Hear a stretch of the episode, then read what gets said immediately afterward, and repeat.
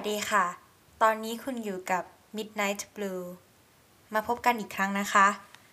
วันนี้เราก็มีหนังสือดีๆ มาแนะนำค่ะ ชื่อเรื่อง Dear You ถึงคุณด้วยความคิดถึง ที่เขียนโดยคิดมากและพาฝัน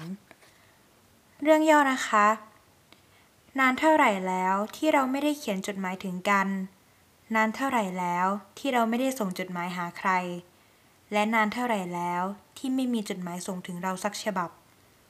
คิดมากและพาฝัน บรรจงเขียนจดหมายถึงกันแรมปีจำนวน 15 ฉบับ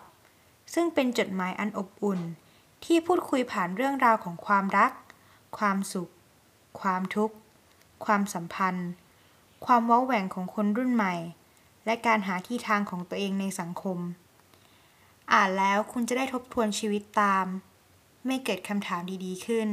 ก็อาจจะเจอคำตอบที่เจ๋งๆก็เป็นได้ หนังสือเล่มนี้นะคะ เป็นหมวดความเรียงค่ะ เป็นรูปแบบของการเขียนจดหมายโต้ตอบกันนะคะ ซึ่งวันนี้นะคะเราก็มีตัวอย่างมาให้ฟังกัน ซึ่งเป็นฉบับที่เราชอบมากเลยค่ะ ก็คือฉบับที่หนึ่งค่ะพาฝัน นานแล้วนะ ที่เราไม่ค่อยได้คุยกันเลย ชีวิตของเธอตอนนี้เป็นอย่างไรบ้าง ชีวิตฉันเองวุ่นวายเอาเรื่องอยู่เลยล่ะ ฉันเองได้ข่าวคราวมาว่า ชีวิตของเธอช่วงนี้ ได้ออกเดินทางไปมามากมายหลายสถานที่ ฉันเชื่อว่าการเดินทางเหล่านั้น น่าจะเติมเต็มประสบการณ์มากมายให้กับเธอ เพราะการเดินทางสำหรับฉัน คืออาหารทางจิตวิญญาณอย่างหนึ่ง ทุกครั้งที่ออกเดินทาง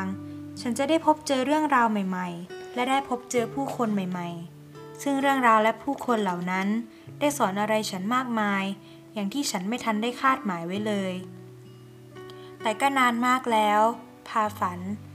ที่ฉันไม่ได้ออกเดินทางในความหมายของมันจริง ๆ ใช่ ฉันอาจเดินทางทุกวัน แต่นั่นเป็นเพียงการเดินทางภายนอกเท่านั้น แต่ภายในของฉันไม่ได้ออกเดินทางไปด้วย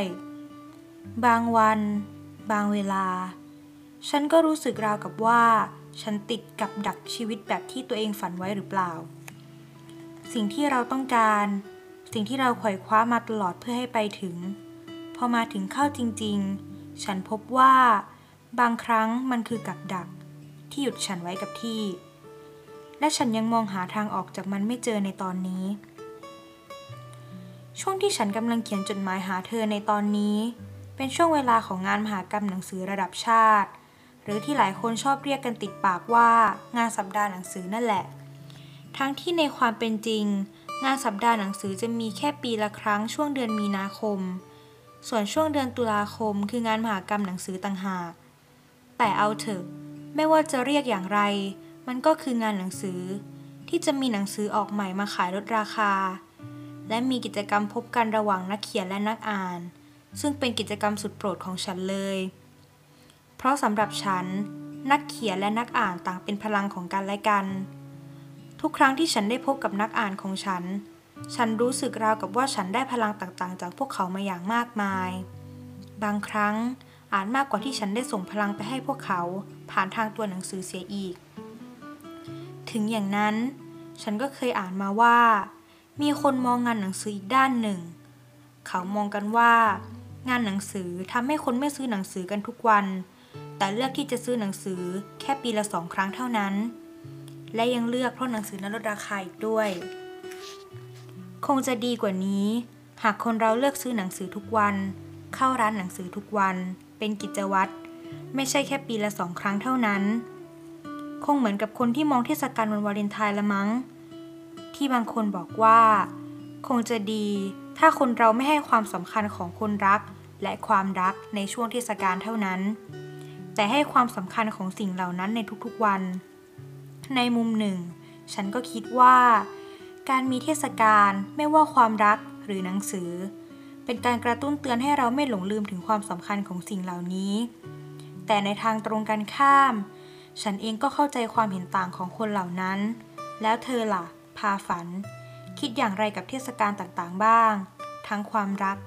และหนังสือ ฉันขอจบจดหมายฉบับแรกของฉันเพียงเท่านี้ก่อน และจะเฝ้ารอจดหมายจากเธอในทุกๆวัน และส่วนสำคัญของจดหมายฉบับที่หนึ่งนี้นะคะ คือ ทุกครั้งที่ออกเดินทาง ฉันจะได้พบเจอเรื่องราวใหม่ๆ และได้พบเจอผู้คนใหม่ๆ ซึ่งเรื่องราวและผู้คนเหล่านั้น ได้สอนอะไรฉันมากมาย อย่างที่ฉันไม่ทันได้คาดหมายไว้เลย ในจดหมายฉบับนี้นะคะ คุณคิดมากเนี่ยก็ได้แฝงความหมายของคำว่าการเดินทางเอาไว้ มันไม่เพียงแต่การนำพาร่างกายของเราไปที่ใดที่หนึ่ง แต่เป็นการนำเอาจิตใจของเราไปด้วย ไปอยู่กับสิ่งที่เรารักทำในสิ่งที่เราชอบและมีความสุขกับมันค่ะ อีกอย่างหนึ่งเลยนะคะ ก็คือเรื่องการจัดงานเทศกาลต่างๆ หรือว่าการกำหนดวันสำคัญค่ะ หลายๆ คนเนี่ยอาจจะคิดว่า เราสามารถให้ความสำคัญกับสิ่งนั้นได้ทุกวันอยู่แล้ว ไม่จำเป็นเฉพาะในงานเทศกาลหรือวันสำคัญเท่านั้น ซึ่งเราเห็นด้วยค่ะ แต่เราก็รู้สึกว่า การที่มีวันใดวันหนึ่ง หรือช่วงช่วงหนึ่ง ที่ได้ให้ความสำคัญกับสิ่งเหล่านั้นมากกว่าเดิม มันทำให้เราคอยย้ำเตือนถึงความสำคัญของสิ่งเหล่านั้นเสมอ หรืออาจจะเป็นการเริ่มต้นใหม่ ในสิ่งที่เรารู้สึกว่าที่ผ่านมาเราทำพลาด และจะทำให้ดีกว่าเดิม เป็นสัญลักษณ์แห่งการเริ่มต้นใหม่